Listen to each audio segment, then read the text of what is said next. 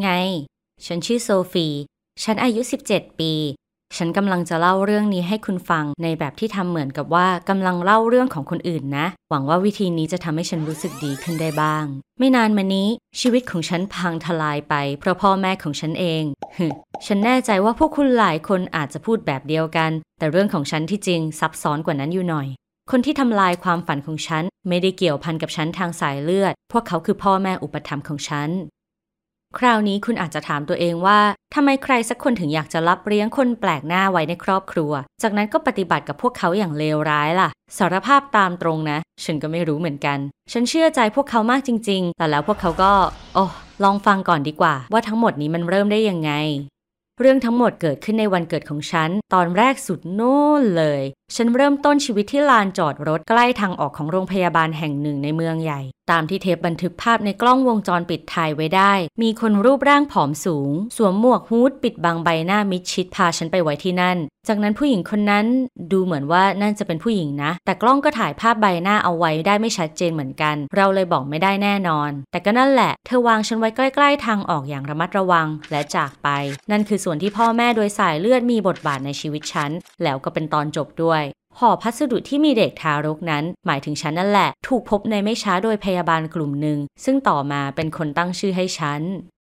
หลังจากนั้นชีวิตของฉันในฐานะนักเดินทางผจญภัยก็เริ่มต้นขึ้น และยังคงเป็นเช่นนั้น จนกระทั่งฉันอายุครบ 14 ปี ที่จริงมีเด็กอีกมากมายที่เป็นเหมือนฉัน แต่ก็เช่นเดียวกับเด็กทุกคนที่มักโหยหาความรักจากพ่อแม่ ฉันคิดว่าฉันเป็นเด็กที่ไม่มีความสุขที่สุดในจำนวนนั้น หรือบางทีอาจจะเป็นคนขี้แพ้ที่สุดก็ได้ เรื่องกลายเป็นว่าไม่มีพ่อแม่อุปถัมภ์คนไหน ที่อยากเป็นผู้ปกครองฉันเต็มตัว ไม่มีเลยสักคนเดียว ฉันไม่ได้เสียดายเวลาที่ฉันใช้ไปกับคนหลายคนที่แตกต่างกัน แต่บางทีอาจจะยกเว้นคู่สามีภรรยาคู่หนึ่งที่มีวิถีชีวิตที่แย่เอามากๆ ฉันอยู่กับพวกเขาแค่ระยะสั้นๆ และนักสังคมสงเคราะห์ก็พาฉันไป และฉันก็คิดว่านั่นคือสิ่งที่ประเสริฐที่พระเจ้าประทานมาเลยล่ะ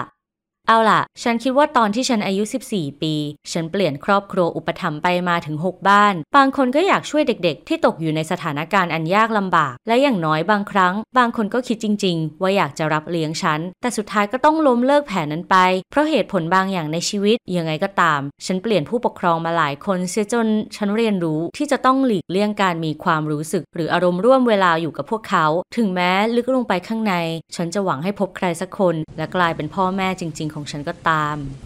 แล้วจากนั้นคุณและคุณนายซิมมอนก็ปรากฏตัวขึ้นในชีวิตฉัน พวกเขาเป็นคู่สามีภรรยาที่น่ารักในวัยราว 40 ปี และยังอยากรับอุปถัมภ์ฉันไว้ สามีภรรยาซิมมอน เป็นเจ้าของบริษัทเอเจนซี่เล็ก ๆ ที่ให้บริการด้านกฎหมาย พวกเขาไม่ได้รวยหรือจน แต่ก็อาศัยอยู่ในบ้านหลังใหญ่สวยงามที่มีพื้นที่กว้าง และยังมีลูกสาวอีกคนหนึ่งชื่อจิน ซึ่งอายุราวๆเดียวกับฉัน คุณไม่คิดเหมือนกันหรอว่านี่ฟังดูเหมือนเทพนิยายไม่มีผิด ฉันจะได้มีครอบครัวเป็นของตัวเองจริง ๆ บ้านของตัวเองหรือแม้แต่น้องสาวที่อาจจะเป็นเพื่อนสนิทที่สุดของฉันได้ แต่สิ่งที่น่าเวทนาก็คือ สิ่งที่เกิดขึ้นในความเป็นจริง แทบไม่เคยเติมเต็มความฝันได้เลย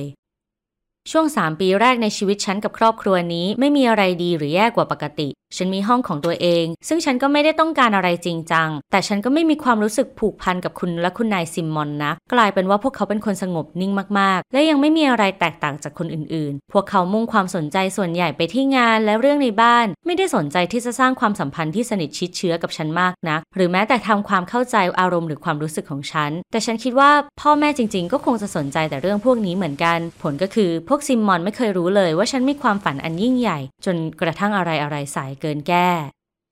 ฉันอยากจะบอกว่าฉันตัดสินใจได้ตั้งแต่เมื่อนานมาแล้ว ว่าฉันอยากทำอาชีพอะไร ฉันคิดว่าตอนนั้นฉันอายุ 11 ปี ในตอนที่พ่อแม่อุปถัมภ์ซื้อโทรศัพท์มือถือเครื่องแรกที่มีกล้องรุ่นใหม่ให้กับฉัน นับจากนั้นความสนใจในเรื่องของการถ่ายภาพของฉันก็ค่อยๆ เติบโตขึ้น ฉันจะไม่เล่ารายละเอียดให้คุณเบื่อหน่ายหรอกนะ ฉันแค่จะบอกว่านับตั้งแต่ตอนนั้น ฉันก็ใช้เงินทั้งหมดไปกับการหากล้องที่คุณภาพดีกว่าเดิม หรือเลนส์ที่คุณภาพดีขึ้น ความรักที่มีต่อการถ่ายภาพไม่ได้จำกัดเฉพาะการเซลฟี่หรือภาพบนนสตาแกรมสำหรับฉันมันคืองานศิลปะ ฉันฝันว่าฉันจะได้เป็นช่างภาพมืออาชีพ ซึ่งจะได้ถ่ายรูปที่เป็นงานศิลปะจริง ๆ และได้เปิดนิทรรศการของตัวเองในศูนย์จัดแสดงที่ดีที่สุดทั่วโลก แต่เพื่อให้ความฝันของฉันเป็นจริงได้ ไม่ใช่แค่ฉันต้องขัดเกลาทักษะอาชีพของฉัน แต่ยังต้องศึกษาหาความรู้มากมาย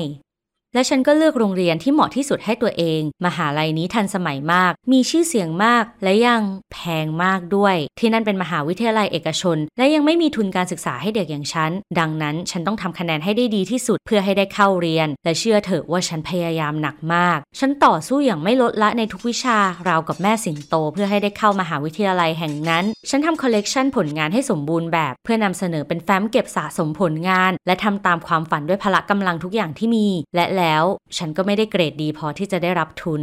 แต่เจ้าหน้าที่ที่รับสมัครชอบแฟ้มผลงานของฉันมาก พวกเขาก็เลยยินดีที่จะรับฉันเข้าเรียน ทันทีที่พ่อแม่ของฉันจ่ายเงินค่าเทอมเทอมแรก และฉันจึงต้องขอความช่วยเหลือจากพวกซิมมอน คุณและคุณนายซิมมอนให้เรามารวมตัวเพื่อประชุมกันในครอบครัว และตอนนั้นสิ่งที่น่าสนใจที่สุดกลับเปิดเผยออกมา จินก็กำลังจะเรียนจบ และต้องหาที่เรียนเวลาเดียวกับที่ฉันต้องเข้ามหาวิทยาลัย โดยสมัครเข้าโรงเรียนแพทย์ แล้วปรากฏว่าเกรดของเธอก็ไม่ดีพอที่จะได้รับทุนการศึกษาเช่นกัน ฉันไม่เคยรู้เรื่องนี้เลย เพราะจินและฉันแทบไม่คุยกัน แต่พวกซิมมอนแน่ละว่าต้องรู้ทุกอย่างที่เกี่ยวข้องกับลูกสาวของพวกเขา และพวกเขาก็มีคำตอบให้ฉันล่วงหน้าแล้ว พ่อแม่อุปถัมภ์ของฉันประกาศว่า พวกเขาไม่มีเงินมากพอที่จะจ่ายค่าเรียนให้ฉัน และจินพร้อมกัน ดังนั้นพวกเขาจึงต้องยึดตามหลักจริยธรรมและเหตุผล และอธิบายว่าอาชีพแพทย์มีความสำคัญต่อสังคม มีเกียรติ และเป็นอาชีพที่รายได้ดี และยังบอกว่าจินเลือกอาชีพได้ชาญฉลาดแล้ว ส่วนช่างภาพนะหรอ ไม่เอาละพวกซิมมอนบอกฉันว่า ถ้าฉันฝันอยากมีชีวิตที่สวยงาม และไม่มีความมั่นคงอะไรในสังคมแบบพวกศิลปิน ฉันก็ต้องหาทางเอาเอง โดยปราศจากความช่วยเหลือ และทั้งหมดนั่นก็แค่หาเงินมาจ่าย ซึ่งพวกเขาไม่มีมากขนาดนั้นจริง ๆ ดังนั้นพวกเขาจึงจ่ายเงินค่าเรียนให้จิน และฉันต้องหาทุนให้ได้ หรือไม่ก็ออกไปทำงานเพื่อหาเงินมาจ่ายค่าเรียนฉันตกตะลึงกับปฏิกิริยาของพวกเขา ฉันพยายามอธิบายพวกซิมมอนว่าเรื่องนั้นสำคัญกับฉันมากขนาดไหน ในแบบที่เกือบจะวิงวอนขอให้ฉันได้เงิน นั่นเป็นโอกาสเดียวในชีวิตของฉัน แต่คุณและคุณนายซิมมอนไม่คิดจะเปลี่ยนแปลงการตัดสินใจของตัวเอง